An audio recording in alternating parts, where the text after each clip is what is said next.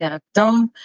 אנחנו בעצם בהרצאה במסגרת התוכנית האוניברסיטה להורי פגים, זו תוכנית שנולדה בעקבות המפגשים שהיו לי עם מתנדבים, רובם הורים לפגים ככה במהלך השנה שאני מנהלת תחום ההתנדבות, ועלה מאוד הצורך לקבל עוד מידע, מידע מקצועי וגם לשתף מהמקום האישי.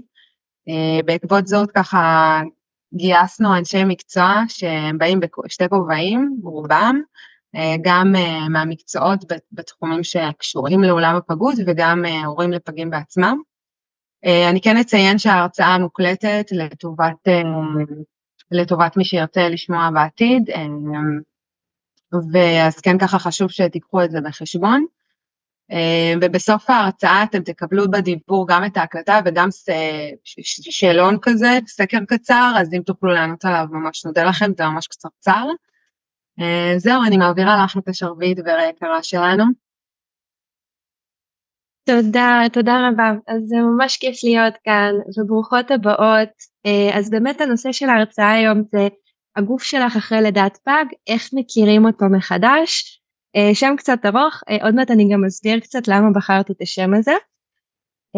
אז אנחנו בעצם נתחיל קודם כל בשאלה למה אנחנו צריכות להכיר את הגוף שלנו מחדש, מה זה בכלל אומר. וקודם כל משהו שמובן מאליו לכולנו זה שכל גוף אחרי לידה עובר שינוי, ממש כל יולדת וזה לא משנה אם זה לידה של פג או כל לידה אחרת.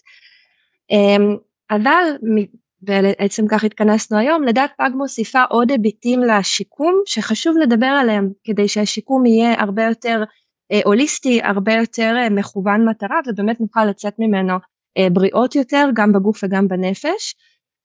ויש עוד עניין של השלמה בעצם עם עצמנו, הדימוי שלנו בעיני עצמנו, הזהות שלנו. הגוף שלנו מאוד מאוד קשור לחוויות שלנו כבן אדם, לזהות של מי שאנחנו, יש ממש קשר בל ינתק בין השניים, ואם אנחנו רוצים באמת להרגיש שלמות עם עצמנו ולהרגיש שהזהות שלנו מגובשת, וזה כמובן תורם לשלווה ולאושר שלנו, אנחנו רוצים לאחד את החוויות. את מה שחווינו בלידה, אחרי לידה, השוק, הטראומה או כל דבר אחר שחווינו, ביחד עם מי שהיינו לפני כן וביחד עם מי שאנחנו אחרי. כשכל הדברים האלה מאוחדים יחד אנחנו מרגישות שלמות וזו בעצם אחת המטרות של המצגת הזאת, של ההרצאה הזאת. אז אנחנו נתחיל. רציתי להתחיל בציטוט של מריון הודמן שזו בעצם פסיכולוגית אנליטית. והציטוט שלה אתן יכולות לראות אני אקריא, זהו גופך, המתנה הגדולה ביותר שלך. הוא רווי בחוכמה שקטה, בצער שחשבת שנשכח, ובשמחה שמעולם לא הכרת. אז אם אנחנו חושבות רגע על המילים האלה, בי הן מאוד מאוד נגעו. אנחנו רוצות שהגוף שלנו יהיה מתנה בשבילנו, אבל הרבה פעמים אנחנו חוות כל כך הרבה כאבים או כל מיני דברים שפשוט נשארים איתנו ממש ברמה התאית, ברמה של, של, של הגוף, לא רק של המוח. שאנחנו לא מסוגלות להתייחס לגוף כמתנה. והיום אני מאוד מאוד רוצה לנסות קודם כל שנבין מאיפה זה מגיע התחושה של חוסר השלמות עם הגוף שלנו כמובן גוף ונפש אנחנו נדבר גם על היבטים פסיכולוגיים כי הם קשורים קשר הדוק ואיך אנחנו בעצם משקמים. אז זה הציטוט שרציתי שבחרתי להיכנס איתו להרצאה. אוקיי, אז איך אנחנו נכיר את הגוף מחדש היום? נכיר בקטנה את הסיפור שלי, בלי לחפור, מבטיחה. אמ, אחר כך אנחנו ממש נדבר על איך הגוף משתנה, אילו שינויים מבניים יש בו, אמ, ואילו שינויים הורמונליים יש בו, אה, בהיריון, בלידה ובתקופת הפוסט פארטו. אחרי הלידה בכל הריון, שבסך הכל כל אישה חווה את זה, אבל באיזשהו ספקטרום. ואחר כך אנחנו ממש נתמקד בגוף של אישה כאשר ההריון נקטע מוקדם, כלומר הריון שמוביל לפגות, לילד עם פגות, uh, מה ההבדלים שישנם, uh, אילו דברים מתווספים לחוויה ולמה שאנחנו רוצות אחר כך לאבד ולשקם.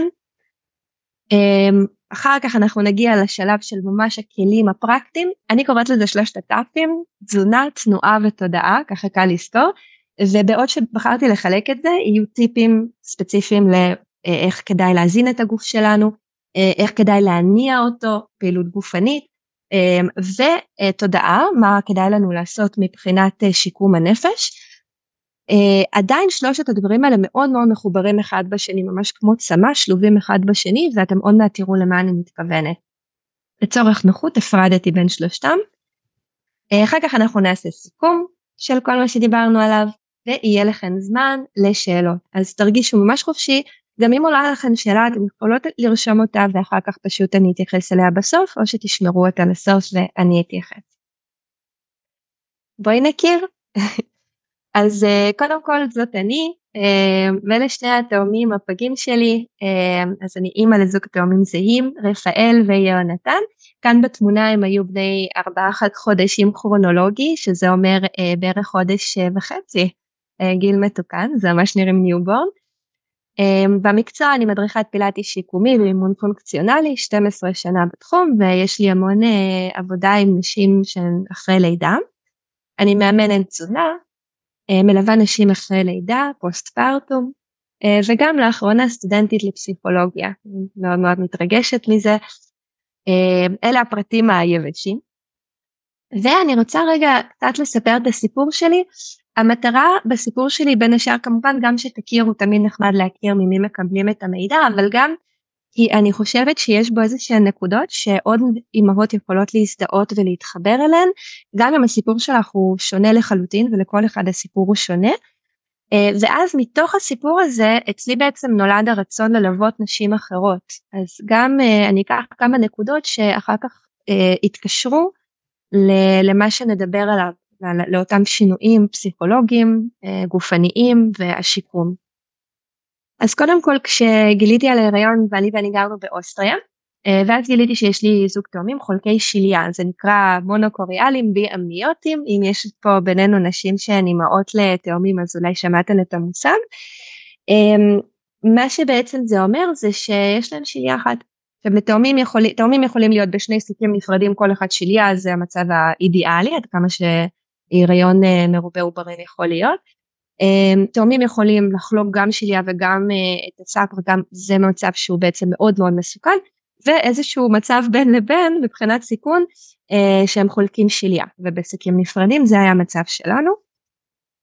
לילה אחד התחיל לי גרד מטורף בכל הגוף, בכפות הידיים, בכפות הרגליים, בבטן, ממש, אבל בעיקר כפות ידיים ורגליים. התחלתי קצת לבדוק מה אנחנו עושים דבר ראשון שקורה לנו משהו, נכנסות לפייסבוק, שואלות חברות.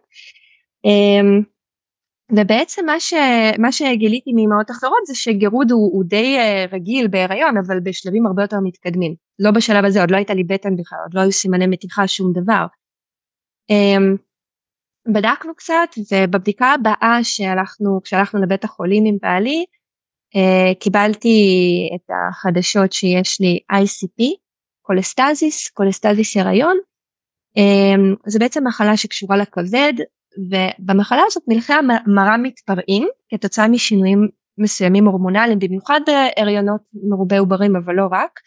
אה, מלכי המרה שעולים מעל למאה ביחידות שלהם זה סכנת חיים. סתם בשביל לסבר את האוזן למי שממש לא מכירה את המושגים וזה בסדר לא ידעתי את זה לא הכרתי את זה בכלל לפני שזה קרה לי. אה, אם כבן אדם רגיל כשהיחידת מידה של מלכי מרה מגיעה לעשר אנחנו צריכות כבר לרוץ לרופא. אוקיי? אז תחשבו מה זה 100. אה, בחרנו כמובן לחזור לארץ, להתאשפז פה איפה שמוכר, בטוח, נינוח ליד המשפחה. באותו לילה כשחזרנו, ב- בלפנות בוקר, כבר התאשפזתי, ומלכי המרה שלי היו באותו יום מעל 260. אה, זה אומר סכנה מטורפת לתאומים. Uh, עוד לא ברור למה, אבל uh, פשוט בשביל שתדעו למקרה שאי פעם תשמעו על התופעה הזאת אצל uh, נשים אחרות או חלילה בהיריון הבא על הגרד, um, קולסטזיס הריון יכול להוביל ללידה שקטה. כלומר יש נשים שלמרבה הצער יולדות לידה שקטה ובדיעבד מסתבר שזו הייתה הבעיה. אז מאוד מאוד חשוב כן להתייחס לזה ולהתייחס בכלל לכל סימן שנראה לנו חשוד. לקראת סוף ההיריון התגלתה עוד בעיה אה, כבר לא, לא לגמרי סוף, זה היה שבוע, אה, תחילת שבוע 30, התגלה TTTS, Twin to Twin Transfusion Syndrome. Uh, Twin to Twin Transfusion Syndrome, uh, תסמונת מעבר דם בין עוברים, זו למעשה תסמונת שבה בגלל שהתאומים חולקים שליה אחת, המזון חומרי ההזנה עוברים רק לאחד התאומים, הוא הולך ותופח, התאום השני הולך וקטן, זה שקטן נקרא התורם.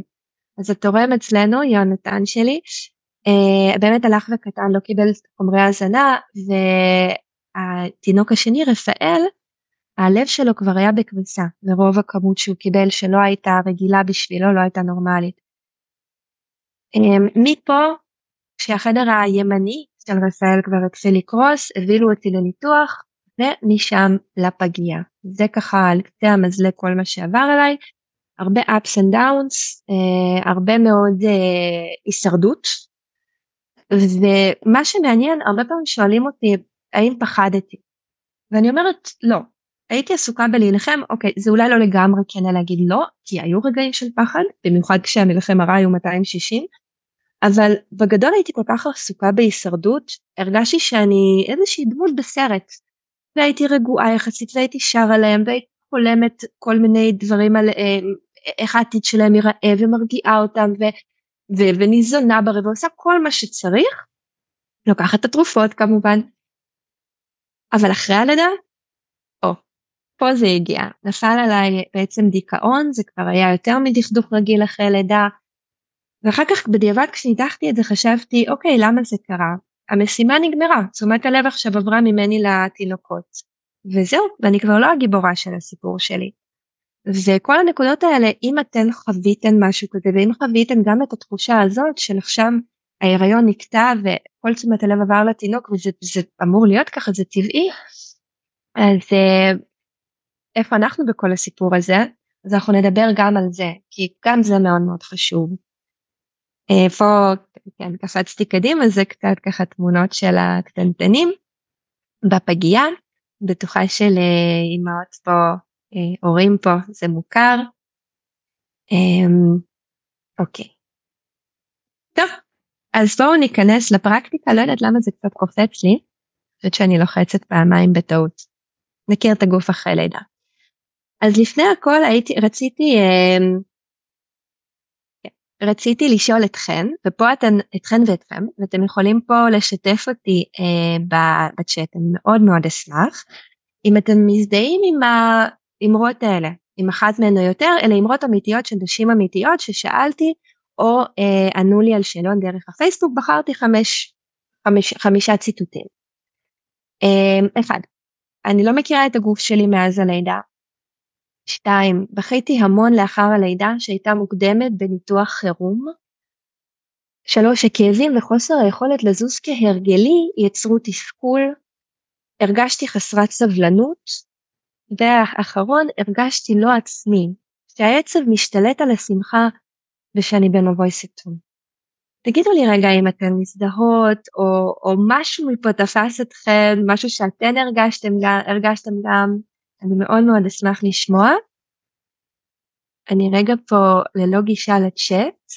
הנה, זהו. כן, אז הנה נועה משתפת אותנו עם המשפט השני, הכל, כן, אני יכולה להבין. אחת, שתיים וחמש, בטי, כן. נכון, ושימו לב שיש פה עירוב של דברים שהם רגשיים ודברים שהם פיזיים, וזה לגמרי מובן. אה, ואני שמחה שאתן, אה, כאילו, אני לא שמחה שאתן מזדהות במובן הזה שהייתן צריכות לעבור את זה, אבל כן במובן הזה שאנחנו יכולות לראות שזה אוניברסלי. וזה בעצם משהו שכל האימהות חוות זה צרת רבים חצי נחמה, אבל לפחות אנחנו יכולות להבין את הסיבות ו- ולקבל איזושהי תמיכה ולהמשיך עם זה. המשפט השני אני רואה שחוזר על עצמו הרבה, הבכי. אז כן, אנחנו נדבר על זה גם, על דכדוך אחרי לידה, אבל יש גם את העניין שהיא הייתה לידה מוקדמת, הלידה טראומטית יש לה השפעות אה, שונות. אוקיי, תודה ששיתפתן. השינויים הראשונים שנדבר עליהם יהיו פיזיולוגיים, ואחר כך נדבר על שינויים פסיכולוגיים. אז אה, דבר ראשון, שימו לב מה שעשיתי כאן בטבלה, זה שיהיה לנו השוואה בין, בין שינויים בהיריון רגיל לבין שינויים של הריון שמוביל ללידת פג. למה זה קופץ לי אני לא יודעת. Uh, השינוי הראשון שנדבר עליו זה הורמון הרלקסין. הורמון הרלקסין זה הורמון שמופיע בגוף שלנו בתקופת ההיריון לקראת הלידה אבל גם ממש בתחילת ההיריון הוא מתחיל לעלות. הוא מרכך את הרקמות שלנו, כמובן כדי שהגן שלנו יתאים ללידת התינוק, כדי שצוואר הרחם שלנו יתרכך, אבל העניין הוא שהוא משפיע על כל הגוף. לכן יכול להיות גם שאנחנו אה, נגיע לאיזשהו נזק אם נעשה תנועות לא נכונות באזורים אחרים שורש כף היד זה אזור מאוד מועד לפורענות אה, ברכיים אזורים אחרים בגוף יכולים לכאוב אם אנחנו כי הכל הכל נורא גמיש אז אנחנו יכולות אה, לקבל את התחושה השגויה שאנחנו יכולות להגיע לטווחי תנועה שלא יכולנו בעבר ולהגזים עם זה. עכשיו דרך אגב אה, כאן בתמונה אנחנו רואות את האגן שלנו תפסיק לקפוץ לי רגע. אמ, אוקיי אני פשוט אחזיק את זה. האגן שלנו כשהחלק הקדמי שלנו אה, פה איפה שהאצבע של, ה, של האיש שמצביע על האגן אה, זה החלק הקדמי עצם הפיוביס שלנו עצם החק בעברית. אה, עצם החיק מחברת בין שתי העצמות של האגן וזה אזור שהוא למעשה סחוס לכן הוא מתרכך שתי עצמות האגן יכולות לזוז יש נשים שחוו את זה symphysiolysis כאבים באזור הזה של, של עצם החיק אה, שיכולים גם להגיע לעמוד השדרה באזורים אחרים. אני מזכירה את כל הבעיות האלה כי אחר כך כשנדבר על שיקום אנחנו נחזור לזה. הדבר הבא זה שחרור אוקסיטוצין. אוקסיטוצין זה הורמון כוכב. תראו אותו, בטוחה שמכירות אותו, שמעתן עליו, אה, נדבר עליו המון, יש לו כל כך הרבה פונקציות, הוא יוזם את הלידה, התינוק יוזם את הלידה, חשוב להגיד, אבל אוקסיטוצין הוא זה שבעצם משרה את הלידה וגורם לה, אה, להתחיל, אחר כך אה, עוזר לרחם להתכווץ, כמובן גם קשור להיקשרות לתינוק כי אוקסיטוצין זה הורמון האהבה.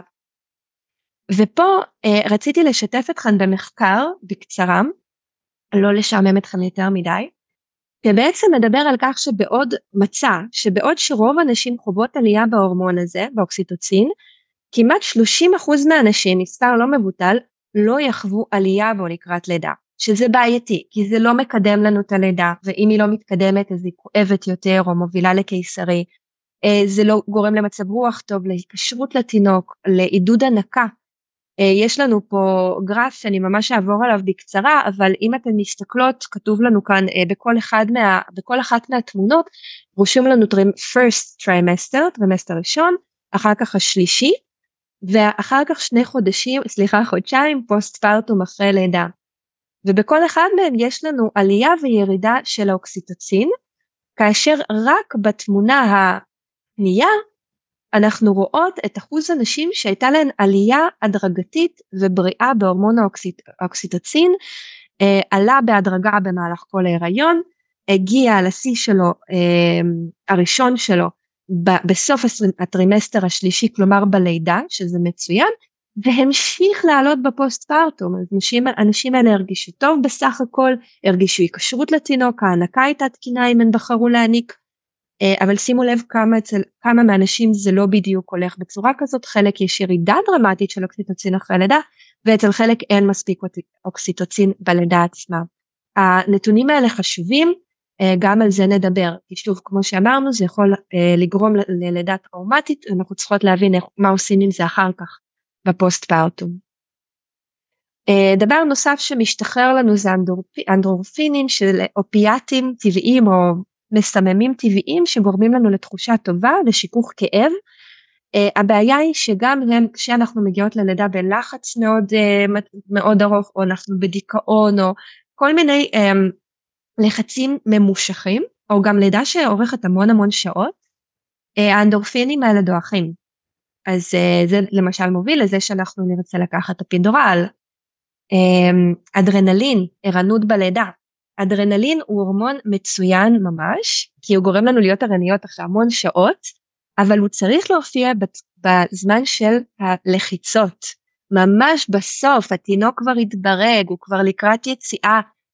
רק פה האדרנלין צריך להופיע, אבל אצל הרבה מאיתנו הוא מופיע הרבה קודם, נכנסנו לחדר הלידה, נלחצנו, המיילדת הלחיצה אותנו, המשפחה הלחיצה אותנו, ואנחנו באדרנלין, הבעיה איתו זה שהוא מתחרה באוקסיטוצין, זוכרות הכוכב שלנו, וכשהאוקסיטוצין מתחרה עם האדרנלין, האוקסיטוצין יורד והלידה מתעכבת כאמור.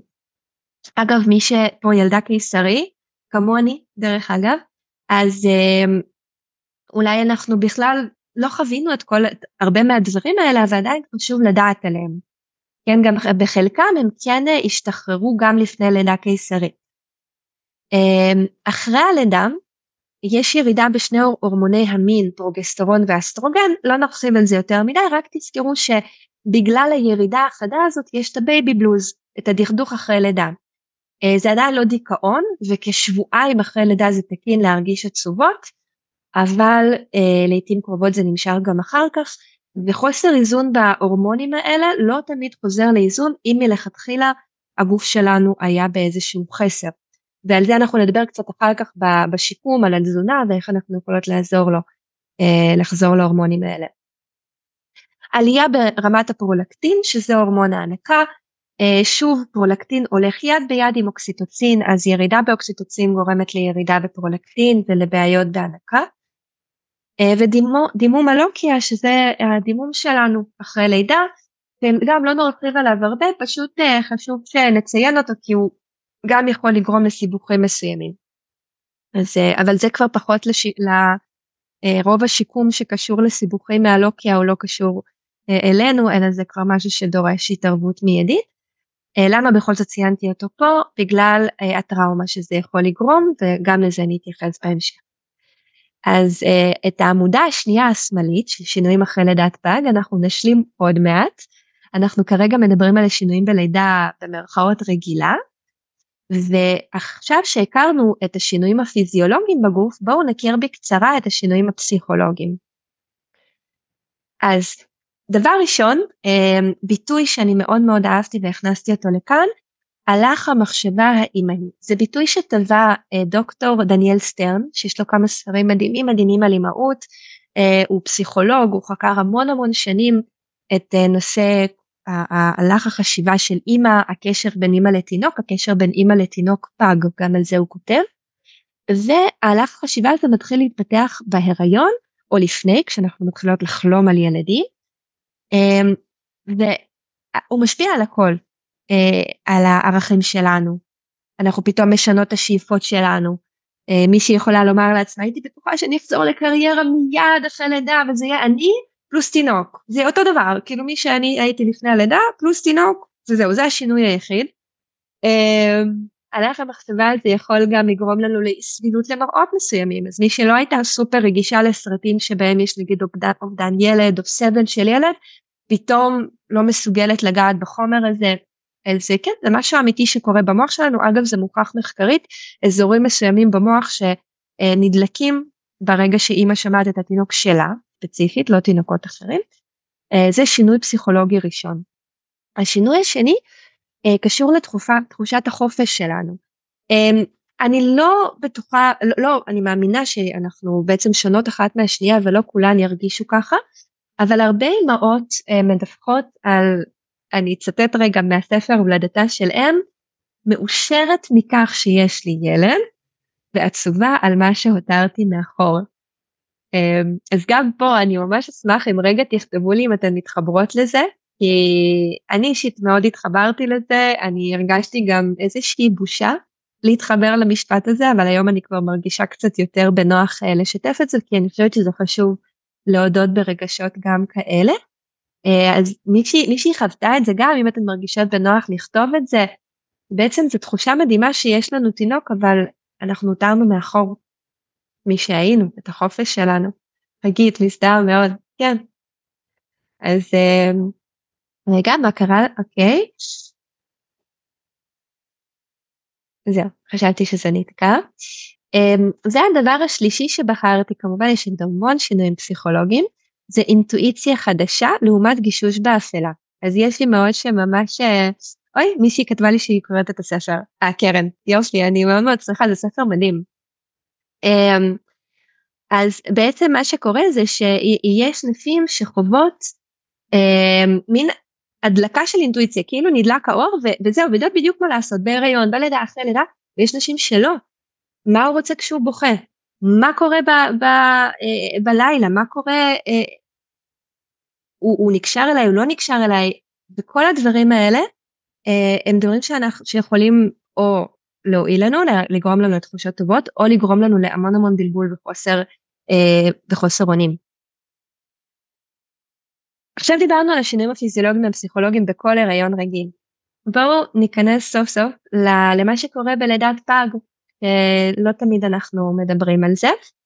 אז השארתי את הצד הימני של הטבלה פה בשביל שנוכל אה, עדיין להתייחס גם אליו.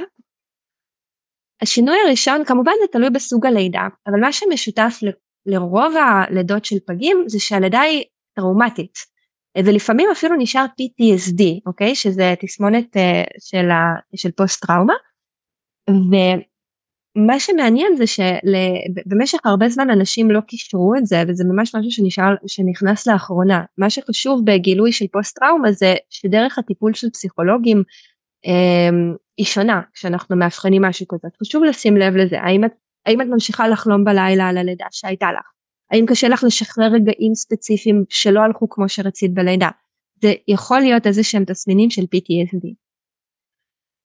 דבר ראשון שיכול לקרות זה הלידה עצמה טראומטית, כלומר הגוף מוריד הפרשת אוקסיטוצין, הלידה מתעכבת וכואבת, אז כמו שדיברנו על זה קודם, אה, יש לנו אדרנלין אולי שעולה. אמ, זירוז לידה, אז המוח מאט את ייצור האוקסיטוצין בזירוז לידה שקשורה לפיטוצין, פיטוצין זה, כמו, זה בעצם תחליף לאוקסיטוצין, ואחר כך אה, אנחנו חוות את השינויים האלה גם אחרי, כי רמות האוקסיטוצין לא עולות מיד אחר כך. אה, תזכרו גם שאם באנו עם רמות אוקסיטוצין נמוכות, אז אנחנו עוד יותר בסכנה לדכדוך אחרי לידה. אפידורל, אם אנחנו מקבלות אפידורל, אז אה, אי היכולת לזוז גורמת לחץ לרצפת האגן. אז פה אנחנו מדברים על שינויים או אה, בעיות פיזיות. לחץ לרצפת האגן כי אנחנו יכולות ללחוץ לא הרגשנו שלחצנו לחצנו חזק מדי לא, לא אין לנו תחושה של הגוף אמ, גם לידה מכשירנית יכולה לעשות את זה, לידה מכשירנית היא לידה של מלקחיים, אה, לידה, כל לידה שבעצם מתערבת אה, ולא נותנת למהלך הלידה הרגיל שבו התינוק מתברג ואז יוצא דרך הדחיפות של האם וזה יכול לפגוע בסוגרים שלנו שנמצאים על רצפת האגן, לקרעים שם וזה משהו שקורה הרבה בלידות פגים. אה, לידת פג נרתיקית לפעמים יכולה לגרום למין תופעה של פקק שמפניה. אני לא יודעת אם מישהי פה חוותה את זה, אגב אני אשמח אם יש פה מישהי כזאת שתשתפו אותי, זה נורא נורא מעניין אותי לשמוע כי אני בדקתי על זה הרבה הרבה דברים בהרבה מקומות סליחה ולא מצאתי על זה המון מידע אבל איפה שכן מצאתי ואחד מהמקורות האלה זה אה, הפיזיותרפיסטית שושי קרני שלימדה אותי באופן אישי והיא אחת הוותיקות בארץ עם המון ניסיון והיא ממש ראתה תצפיתית על נשים שילדו פגים אה, שלעיתים קרובות יש להן הרבה יותר קרעים בנרתיק, הרבה יותר בעיות ברצפת האגן, כי אני אזכיר שהתינוק מתברג, כן, בתוך התעלה של רצפת האגן כדי לצאת החוצה. וההתברגות הזאת היא הדרגתית וברגע שהוא כבר ממש לקראת הסוף הכמה לחיצות של האימא מוציאות אותו. אבל אם אנחנו מדברות על תינוק קטן יותר אה, אז התינוק הקטן יותר עלול לצאת מהר מדי כי הוא לא מתברג בתוך התעלה ואז אה, למעשה אה, זה יכול ליצור לחץ על רצפת האגן. אז אה, אם מישהי חוותה את זה, תספרו לי.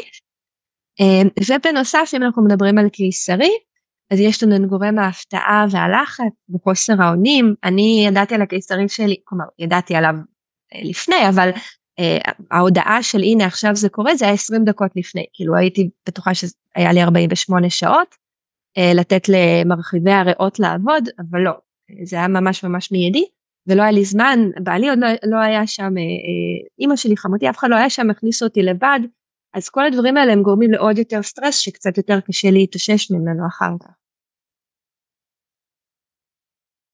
שינויים פסיכולוגיים של אה, לידה של פג או לידה מוקדמת הלך המחשבה האמאי שדיברנו עליו אז אם דיברנו על זה שהאימא מתחילה בהיריון כבר לפנטז ויש ציפייה ומה הולך להיות, פה אנחנו בבלבול, פנטזיה שהתנפצו, חרדות על התפקיד שלי כאימא ואיך המשפחה תראה וכאילו לא היו לי את התשעה חודשים להתכונן, היה לי הרבה פחות זמן. אמ, בספר שלו אמ, דניאל סטרן שטבע את המושג הזה מדבר על זה ש... אה, רוב ההשלמה עם הזהות האימהית, אה, לפחות ההשלמה הראשונית, כן, זה, זה כמובן ייקח עוד זמן גם אחרי הלידה, מתרחשת דווקא בחודשיים האחרונים. אז אם ילדנו חודשיים לפני או, או, או יותר, או אפילו, אפילו אם חודש לפני, יש משהו שאנחנו באמת מרגישות איזשהו פספוס שאנחנו לא לגמרי מוכנות להיות אימהות או לא לגמרי מוכנות לסוג האימא הזה, לאימא לפג. אולי נרגיש אשמה, אולי עשיתי משהו לא בסדר, נחפש אשמים, אולי זה עונש, אנחנו מאמינות אה, בזה, או גנים, או, או שזה אשמתו של אבא, אה, זה גם יכול לגרום אה, גם לחיכוכים במשפחה. אה, תחושה של מחנק, אנחנו לא נוכל לחיות עוד את החיים שלנו כרגיל כי הילד ידרוש טיפול תמידי, אנחנו לא יודעות מה יהיה, אנחנו לא יודעות מה הסיבוכים של פגות בהתחלה, וגם אם אתם כבר בשלב מתקדם יותר, עדיין יש לנו איזשהו חשש שאולי יהיו דברים שהתינוק יצטרך אותנו כל הזמן גם כשהוא יגדל, ונצטרך לוותר על החלומות שלנו. אמ, חוץ מזה דימוי עצמי נמוך, איזו מין אישה אני שלא הצלחתי להחזיק הריון עד הסוף. אז אני נשמע קצת קיצוני אבל יש אה, לא מעט אימהות שמרגישות ככה. אמ, בנוסף קושי לעצב את זהות האם החדשה כי מי חשוב יותר כרגע אה, האחיות בפגייה או אני נכון האחיות תופסות תפקיד שבאופן טבעי האימא צריכה לתפוס ואני בטוחה שהרגשתם את זה כשהייתן מגיעות לפגייה או שאתן מגיעות עכשיו או מגיעים אה, גם אם זה אבות ויש איזושהי תחושה ש... אנחנו מבקרים, אנחנו רק מבקרים בחיים של התינוק החדש שלנו. ומאוד קשה לה, להכניס את זה, למצוא את הקובייה המתאימה במוח, להכניס את הדיסוננס הזה אליה. זה הקושי להשלים עם מהלך לידה שונה ממה שחלמתי. אני למשל חלמתי על לידה טבעית, וכולם אמרו לי שאני חיה בסרט, כי זה היו תאומים, למרות ששמעתי על לידות טבעיות של תאומים, אבל מעבר לזה עם כל המחלות והסיבוכים לא היה סיכוי. אז אם חלמנו על אה, לי עוד הייתה הכנה בגלל שכולם אמרו שאין סיכוי אבל אם חלמת על משהו והתכוננת אליו והכל הלך בסדר ואז פתאום בום ניתוח חירום ניפוץ של כל החלום הזה של הלידה אה, ובטח תסכימי שאי אפשר פשוט להגיד אחר כך טוב העיקר שהוא נולד בריא אה, זה לא מספיק. החוויה עצמה היא משהו מאוד מאוד גדול.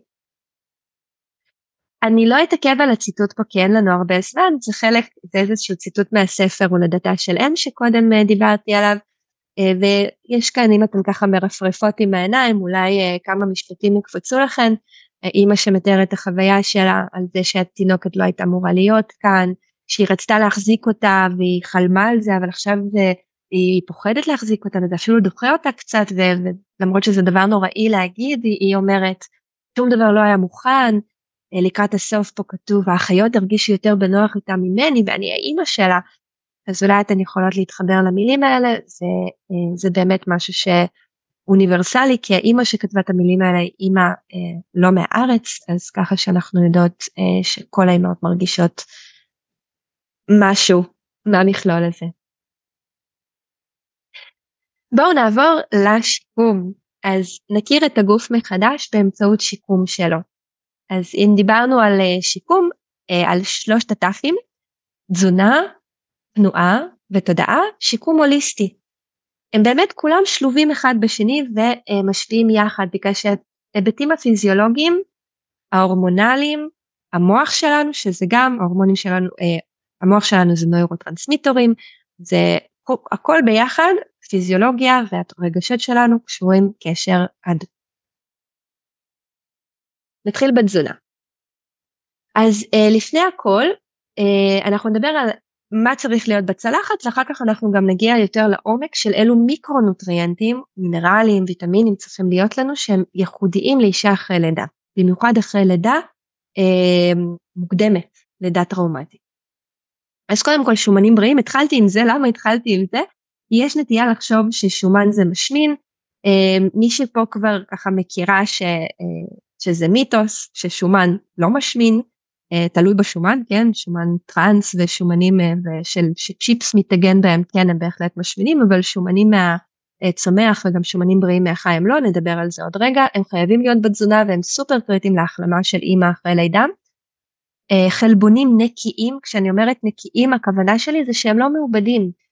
אם זה מהצומח, אם את טבעונית או צמחונית, גם אם את לא, כדאי שיהיו גם חלבונים מהצומח. אז זה יהיה אה, כל מיני קטניות ועדשים וחלבונים מהחי, זה כמובן בשר וביצים, אבל בצורה הנקייה שלהם, לא מקופסה, אה, לא עם מלא מלא חומרים, לא טופו בטעמים, עדיף שרוב התזונה תהיה נקייה, אה, ופחמימה לא מעובדת זה בדיוק אותו דבר, פחמימה שלא עברה תהליך עיבוד אז פחות פסטה, פסטה זה תהליך, זה שני תהליכי עיבוד, כן, זה חיטה שהופכת להיות קמח ואז היא הופכת להיות פסטה, מותר מדי פעם, עדיף עם הקליפה, כלומר עדיף שזה יהיה פסטה מלאה או כוספין, אבל שזה לא יהיה כל התזונה. פחמימות לא מעובדות נדבר על זה עוד רגע גם. Uh, בנוסף בתזונה שלנו אנחנו רוצות שלוש ארוחות מסודרות. Um, עכשיו אני יודעת זה נשמע כמו חלום הזוי בשביל אימא במיוחד אימא um, חדשה ואימא לפג עכשיו תלוי גם אם את כבר בבית.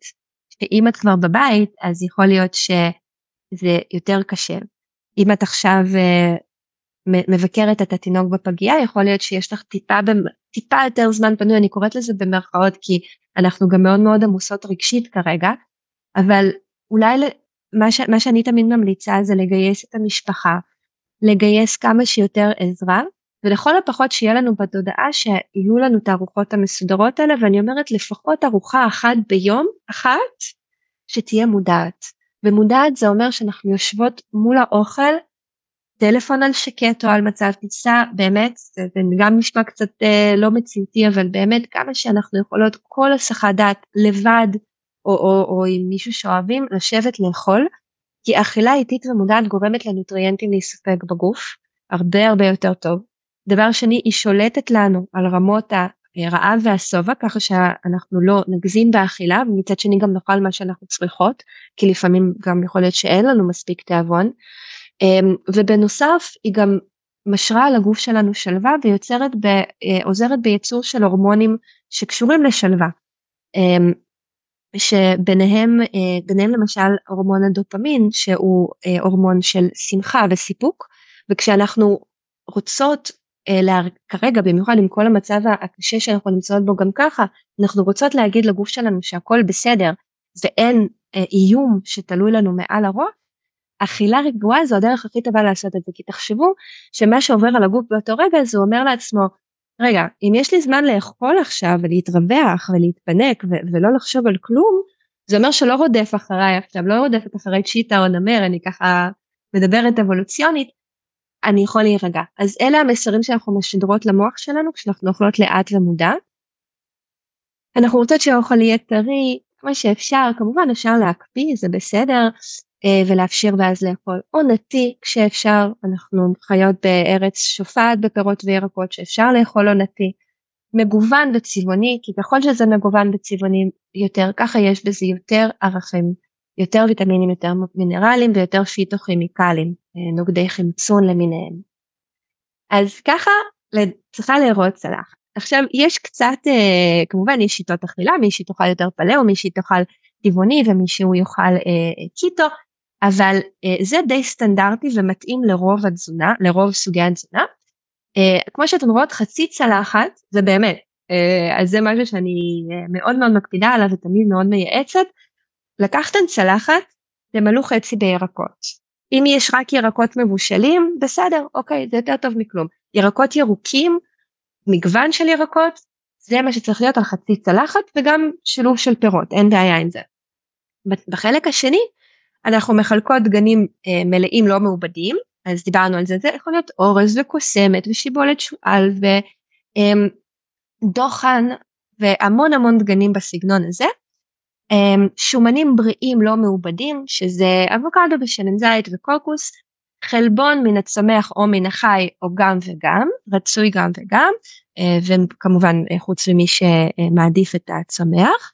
אה, וגם יש פה עוד קטע קטן שמאוד אהבתי שהיה בתמונה הזאת, זו תמונה שלקחתי מהרשת אבל לקח לי המון זמן למצוא משהו שאני ממש ממש יכולה לעמוד מאחוריו.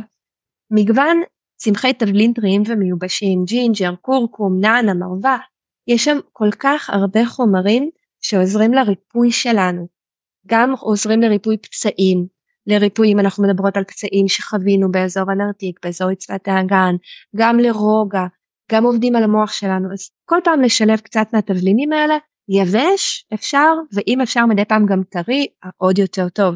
ועוד uh, מילה אחת קטנה על שומנים משרד הבריאות בעצם ממליץ על חלבון שהוא רזה, אבל יש המון המון מחקרים ואני הוספתי לכל המצגת הזאת את, את כל המחקרים שאני מדברת עליהם, שום דבר הוא לא באוויר, שמראים ששומן רווי, השומן הזה שמפחדים ממנו, הוא שומן טוב לגוף שלנו. למעשה תרבויות ילידיות תמיד חלק מהתרבות שלהם הייתה להביא לאישה אחרי הלידה מרק עץ, עם, עם, עם עצם, עם, עם שומן של כבש, עם, עם כל מיני סוגים של שומנים, כי זה, כי השומנים בעצם בונים לנו את המוח, הם עוזרים להעלות את מצב הרוח והם עוזרים לווסת את רמות הרעב והשובע, אה, שזה מאוד חשוב, וחשוב שאנחנו נרגיש שבעות בתקופה של אחרי לידה, אבל גם בכלל אה, לאיזון של, ה, של המוח שלנו. אה, כמובן להפחית בסוכרים שהם באמת גורמים להשמנה. אבל כמובן כל מה שאני אומרת זה באמת המלצות מאוד כלליות וכל אישה צריכה בסך הכל כן להתייעץ וגם לכל אישה יש קצת סיפור משלה, מבנה גוף משלה, אז כדאי להתייעץ לגבי הדברים האלה. זו ההמלצה בגדול, שגם תואמת להמלצות של משרד הבריאות, מלבד העניין עם השומנים הרבועים. פה למטה יש את ההמלצות. תזונה לבריאות הנפש אני מוסיפה, וכאן יש מושג די חדש יחסית שנקרא פסיכיאטריה תזונתית, וגם הוא נתבע לא מזמן, יש אה, ספר מאוד מאוד יפה שמדבר על זה, אז רשמתי לעצמי, אבל זה כאן, זה um, דוקטור אה, דרור רמזי, הספר נקרא חרדה ודיכאון, והמצלמה הלכה ממני, מצלמה? המצלמה החליטה להתמקד בספר. היי מצלמה. רגע, תתפוס אותי ואז היא תתמקד בי. כן. מתנצלת. כן, עכשיו היא אמורה. אני חושבת שאני פשוט הזאת כדי לא לבזבז. אוקיי. מיקרונוטריאנטים, אז אוקיי, מה זה בעצם אה, תזונה, אה, פסיכיאטריה תזונתית, אז אה, בעצם פסיכיאטר שדרור רמזי, שטבע את המונח, והיא בעצם מדברת על הקשר המאוד הדוק שהתגלה יחסית לאחרונה יש הרבה מחקרים גם מהעבר אבל לאחרונה הודו הכירו בזה אה, בין התזונה שלנו לבין הבריאות המוחית ותרופות זה לא הדבר היחיד שאנחנו שיכול לעזור לנו. אה, המיקרונוטריאנטים האלה הם יוד אחד מהם משפיע על בלוטת התריס כמובן שיש אנשים שיש לנו עודף יוד ואז זה לא רלוונטי. נמצא למשל באצות, הוספתי פה תמונה ליד כל אחד, ברזל מאוד חשוב וזה גם חלק מהמלצות משרד הבריאות כי אנחנו מאבדות ברזל, דיברנו על הלוקיה, נכון, על הדימום המסיבי. אמ, אני רוצה גם לציין פה בין לבין, אה, וזה רלוונטי לכל המיקרונוטריאנטים, התינוק לקח מאיתנו המון המון המון חומרי בניין והזנה והאישה מרגישה מאוד מרוקנת אחרי. אז בנוסף לדברים האחרים הנפשיים שחווינו שיכולים לקחת מאיתנו, אמ, גם מבחינה פיזית התינוק לקח מאיתנו ואנחנו חייבות להחזיר. יש לנו את האפולט או החומצה הפולית אה, שעוזרת בייצור הדם ובתפקוד מערכת העצבים, לקחנו אותה בהיריון, צריך להמשיך גם אחר כך, או, או לאכול מזונות שמעודדים אותה, מזונות למשל כמו תפוזים, אה, ויטמין D אה, שאחראי על ספיגת סידן וחוזק עצמות, סופר חשוב, שוב במיוחד אחרי שאנחנו עוברות הריון ויש המון המון לחץ על, ה, על כל המבנה, גם על רצפת האגן כמבנה, על העצמות, גם על הרגליים. אה, חומצות שומן מסוג אומגה 3 אה, אה, משפיעים, משפיעות על הייצור של נוירוטרנסמיטורים, מוליכים מצביעים, מוליכים מצביעים במוח, חלק למשל אוקסיטוצין, אם אנחנו שוב מדברות עליו, הוא גם נוירוטרנסמיטר וגם הורמון, אני כרגע לא אכנס בדיוק להגדרות, אבל מה שחשוב לדעת זה שזה משפיע גם על התפקוד של המוח. מגנזיום מאוד מאוד חשוב שיהיה לנו בתזונה, נמצא בקשיו למשל, uh, וקולגן, קולגן שוב כדי ל, uh, לשקם את הרקמות. ועוד פעם אני חוזרת לנושא הזה של רצפת האגן, הבטן שלנו, כל רקמה שהיא בעצם עשויה מקולגן, ומרק עצם הוא מצוין אה, וכמובן יש גם תוספים של קולגן אבל ממש ממש טוב לקחת אותו מהטבע. איך אנחנו עושות את זה בכלל? אחד הטיפים שלי זה להכין אה, מראש למשל להשרות פחמימות קלות לבישול שהכל יהיה פשוט להשרות את הבס... הילד נרדם, התינוק נרדם, להשרות את החלבונים במרינדה, לשים אותם במקרר, לשטוף את כל הירקות והעלים הירוקים המעצבנים האלה שכשהם רטובים בסלט זה לא כיף, לשטוף את זה מראש, להשאיר לייבוש, ללילה למלא בקבוק מים גדול, אתן יודעות את זה בעצמכן, אה, לשים אגוזים, זרעים, פירות חתוכים, פירות יבשים, למה? כי אנחנו לא רוצות לנשנש את כל הצ'יפסים והביסלי, את הדברים ש, שגוזלים מהגוף שלנו כוחות וגורמים לעוד יותר החמרה ב, אה, בתחושות הנפשיות שלנו והשיקום הפיזי.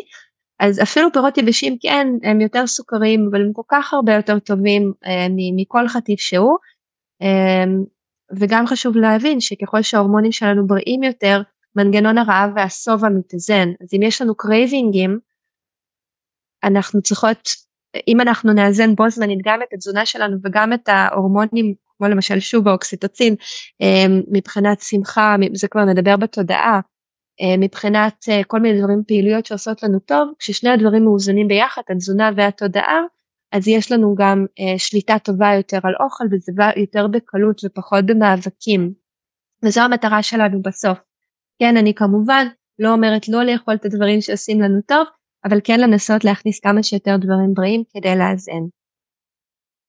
אז אנחנו כבר לקראת הסוף, אבל uh, נשאר לנו, נשארו לנו פה עוד כמה דברים. Um, אז אני רק אעבור על זה בקצרה, כי אני רוצה לתת לכם מקום לשאלות.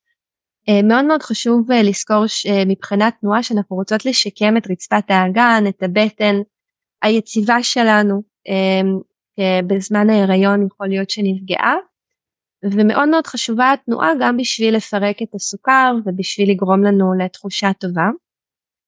אה, מבחינת מתי אז אנחנו יודעות שבזמן משכב הלידה אנחנו רוצות פעילות עדינה ושישה שבועות אחרי עם אישור רפואי אפשר לחזור לאט לאט אה, לפעילות גופנית ויש לנו פה עוד כמה הכוונות שתוכלו אה, לראות אחר כך. פה אני קצת אדלג שוב בגלל מחסור לצערי בזמן אבל זה, זו רצפת האגן שלנו יש עליה את שלושת הפתחים פי הטבעת, פתח הנרתיק והשופחה, וקדימה זה הפיוביס, זה עצם החק. אמ, בצד ימין אתן יכולות לראות כאן שכשרצפת האגן, איך היא עולה, כן, ואז כל האיברים עליה עולה, ככה היא מתכווצת, ובצד שמאל היא יורדת ונמתחת.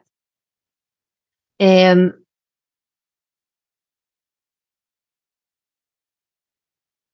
פה אני רוצה רק uh, בקצרה זהו כבר באמת אין לנו כל כך זמן.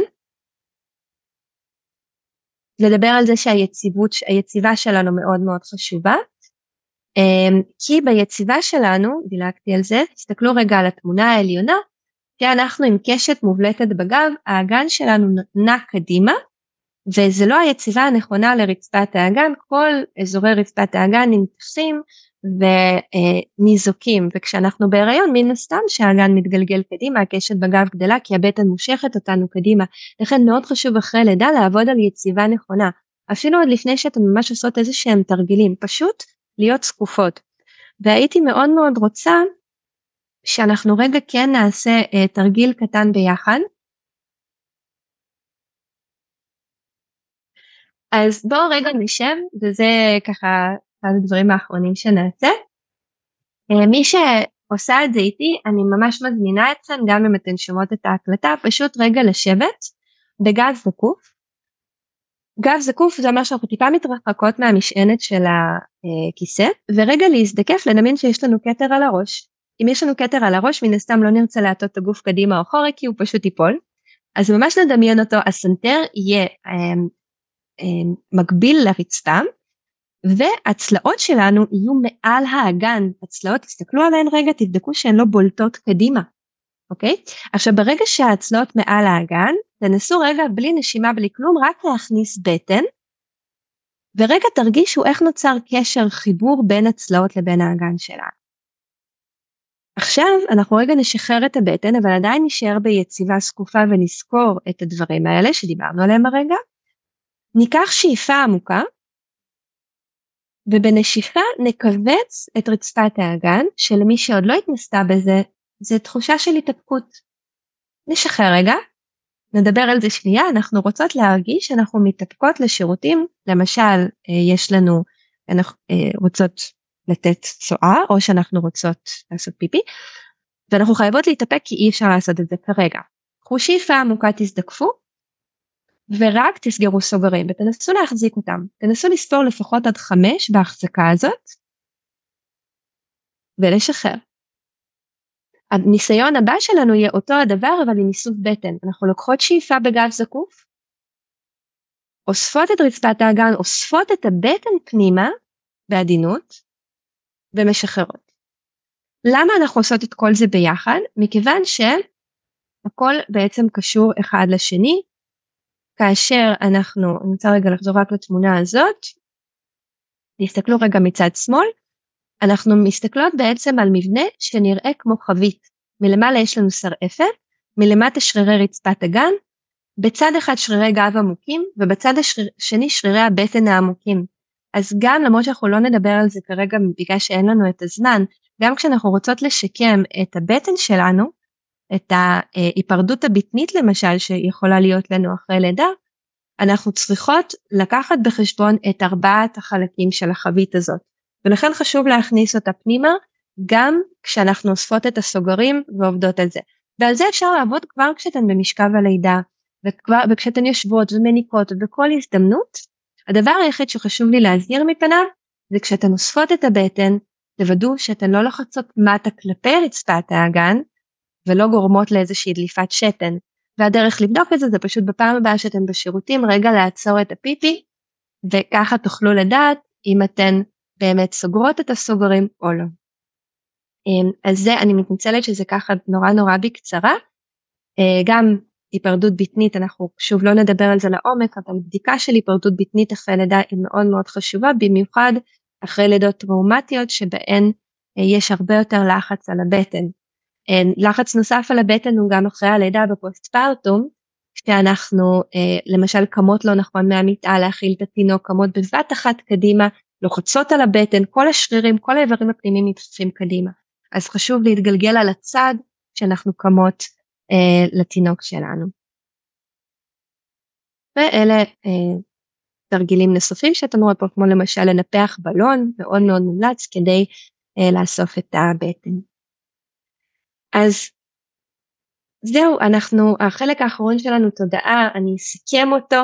אה, אז בעצם אנחנו יכולות, יכולים לחשוב פה על אימא שיש לה הרבה מאוד ציפיות לקראת הלידה אמ, והזהות העצמית שלה מתגבשת ולדעת התינוק הפג בעצם קצת מנפצת תקוות, קצת יותר קשה להתחבר לתינוק. אמ, לחלק לא כמובן, אבל אולי קשה לנו קצת להתחבר לעצמנו כאימא, אנחנו אוהבות את התינוק, אבל קשה לנו בתוך הסיטואציה. וקשה לנו לאחד בין הדמיונות שהיו לנו לגבי התינוק שייוולד לבין התינוק בפועל לפעמים. וכדי לאבד את החוויה בעצם העצה הכי הכי טובה שאני יכולה לתת שזה באמת משהו שהוא גם מגובה מחקרית גם מופיע בכל הספרות וגם נורא נורא פשוט הוא להעלות על הכתב. אם בעבר בתרבויות ילידיות תרבויות גדולות מה שהיה קורה זה שהאימא הייתה עוברת החוויה ואז משתפת אותה וזקני השבט היו לוקחים ומרימים את האימא על נס ונותנים לה לשתף, היא הייתה מרגישה שהיא השלימה מעגל והיא סיפרה ומשהו מהחוויה הקשה שהיא עברה קיבל איזושהי משמעות והיא נכנסה כמו בטקס מעבר כזה לשלב הבא. היום אם אנחנו לא מאבדות את, את החוויה אנחנו מרגישות כאילו דברים קצת קרו לשווא במרכאות כמובן ואנחנו מרגישות קצת אולי שהקול שלנו הושתק לשבת לכתוב את הכל גם את הדברים שלא שיתפנו אף אחד וגם למצוא במקביל גם למצוא קהילה. ופה יש לנו כבר קהילה יש לנו את להב וזה פשוט נפלא שיש לנו את המקום הזה אז uh, מאוד מאוד חשוב שנשתמש בו. uh, וחשוב שאנחנו פה אתן יכולות ככה בקצרה לקרוא את העצות הנוספות. אז מאוד חשוב למצוא את הזמן לנפש שלנו. זה ממש ממש קריטי. סיכום והשאלות דיברנו היום על מה דיברנו? של המשקל? דיברנו על זה שכל אישה עוברת שינוי גופני בפסיכולוגיה בכניסה לאימהות זה בסדר. כדי להשלים בין הזהויות שלנו אנחנו צריכות לאבד את החוויות הקשות. אמ, מבחינת השיפור אנחנו רוצות תזונה כמה שיותר נקייה אה, וכמה שיותר מגוונת ועשירה. אנחנו רוצים לנוע מדי יום בהתחלה בקטנה מעט אחר כך קצת יותר לפי כמובן התייעצות עם רופא. ולזכור שאנחנו ממש חשובות אמ, לגנוב ממש במרכאות את הזמן לישון ולנוח. הכלים יחכו, הכל יחכה, המינוס בבנק יחכה. כל העולם יחכה להתמקד בעצמנו ובתינוק, זה מה שחשוב. אמ, וכאן יש ציטוט גם מאוד יפה שבעצם השורה אמ, התחתונה שלה, שלה, שלו זה שבסופו של דבר הסיפוק מהאימהות הוא כל כך כל כך גדול ואני בטוחה שאתן כל כך מרגישות את זה וגם יש כזה סיפוק בלגדל תינוק פג, נכון? אז אנחנו רוצות לשמוח ואנחנו רוצות אה, למצוא את הדרכים לשקם ולתמוך בעצמנו ולזכור שהגוף שלנו והחוויה שלנו הן מאוד מאוד חשובות גם כדי שיהיה לנו מה להעניק לילד. עכשיו תורכם. אה, זה, סליחה, יש פה עוד תמונות של הקטנטונים שלי, זה הם היום, בני שנה וחצי, רפאל ויונתן. אמ, ועכשיו תורכם לשאלות ותשובות. וסליחה, באמת התעכבתי, אני ממש מתנצלת. זה בסדר, כן, אני אגיד שהיו פה כמה דברים בצ'אט, בצ'אט. אמ, כן. שרשמה לגבי השומן בריא מהחי, מה, מה הכוונה, מה זה שומן בריא מהחי? אוקיי, מצוין. יופי, הנה אני רואה עכשיו את השאלות. משם למטה. מעולה. אז אתן יכולות להמשיך לכתוב את השאלות, אני אתחיל בשאלות הראשונות. שומן בריא מהחי זה בעצם שומנים שבאים עם, עם החי, כלומר אם אנחנו לקחנו עוף, העור שלו זה השומן, אז לאכול אותו עם העור שלו.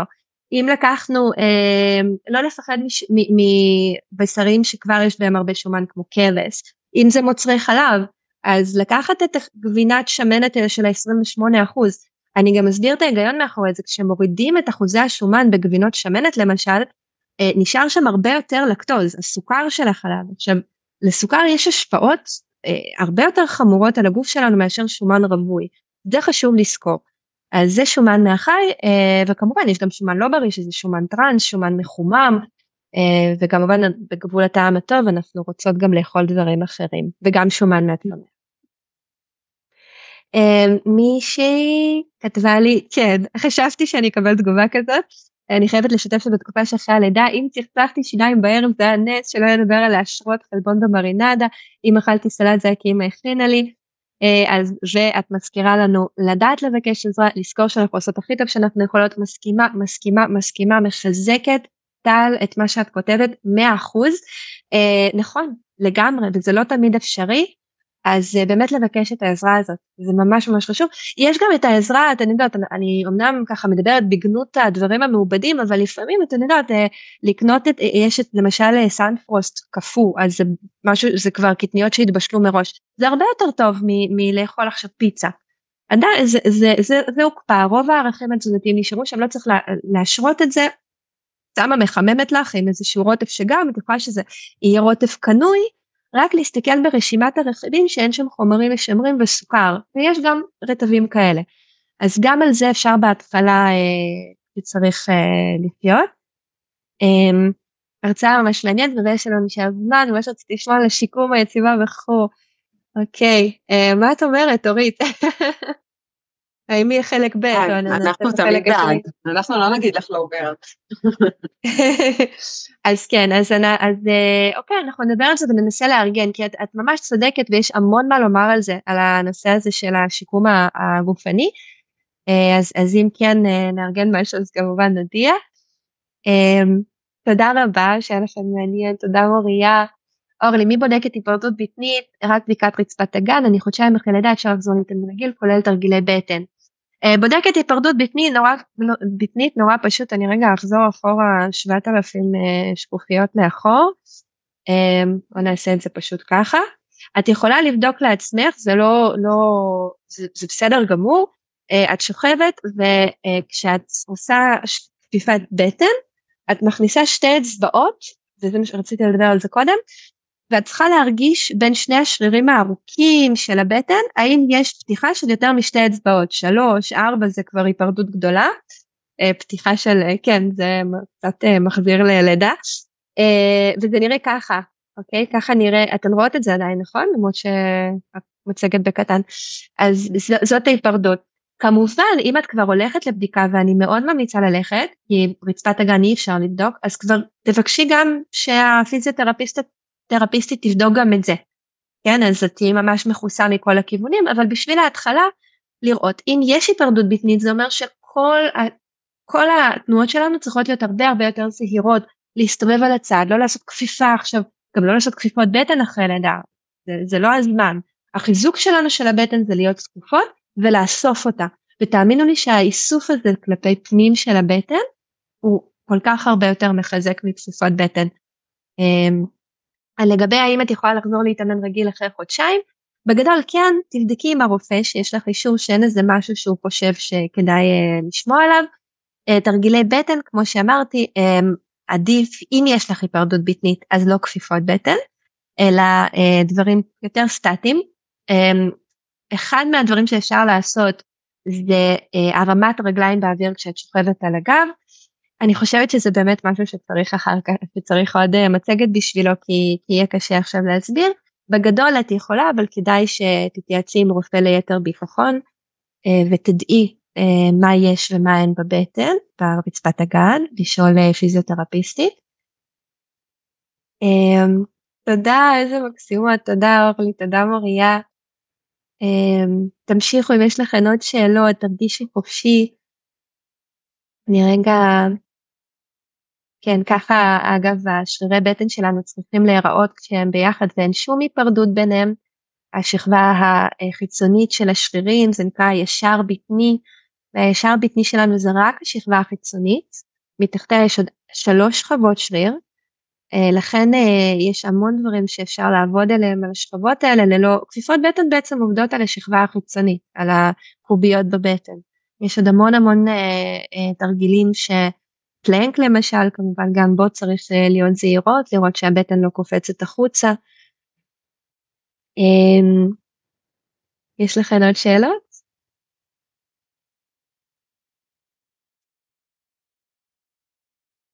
בסדר אז uh, נראה לי שיש לקבל את המצגת uh, יש איזושהי מניעה אורית?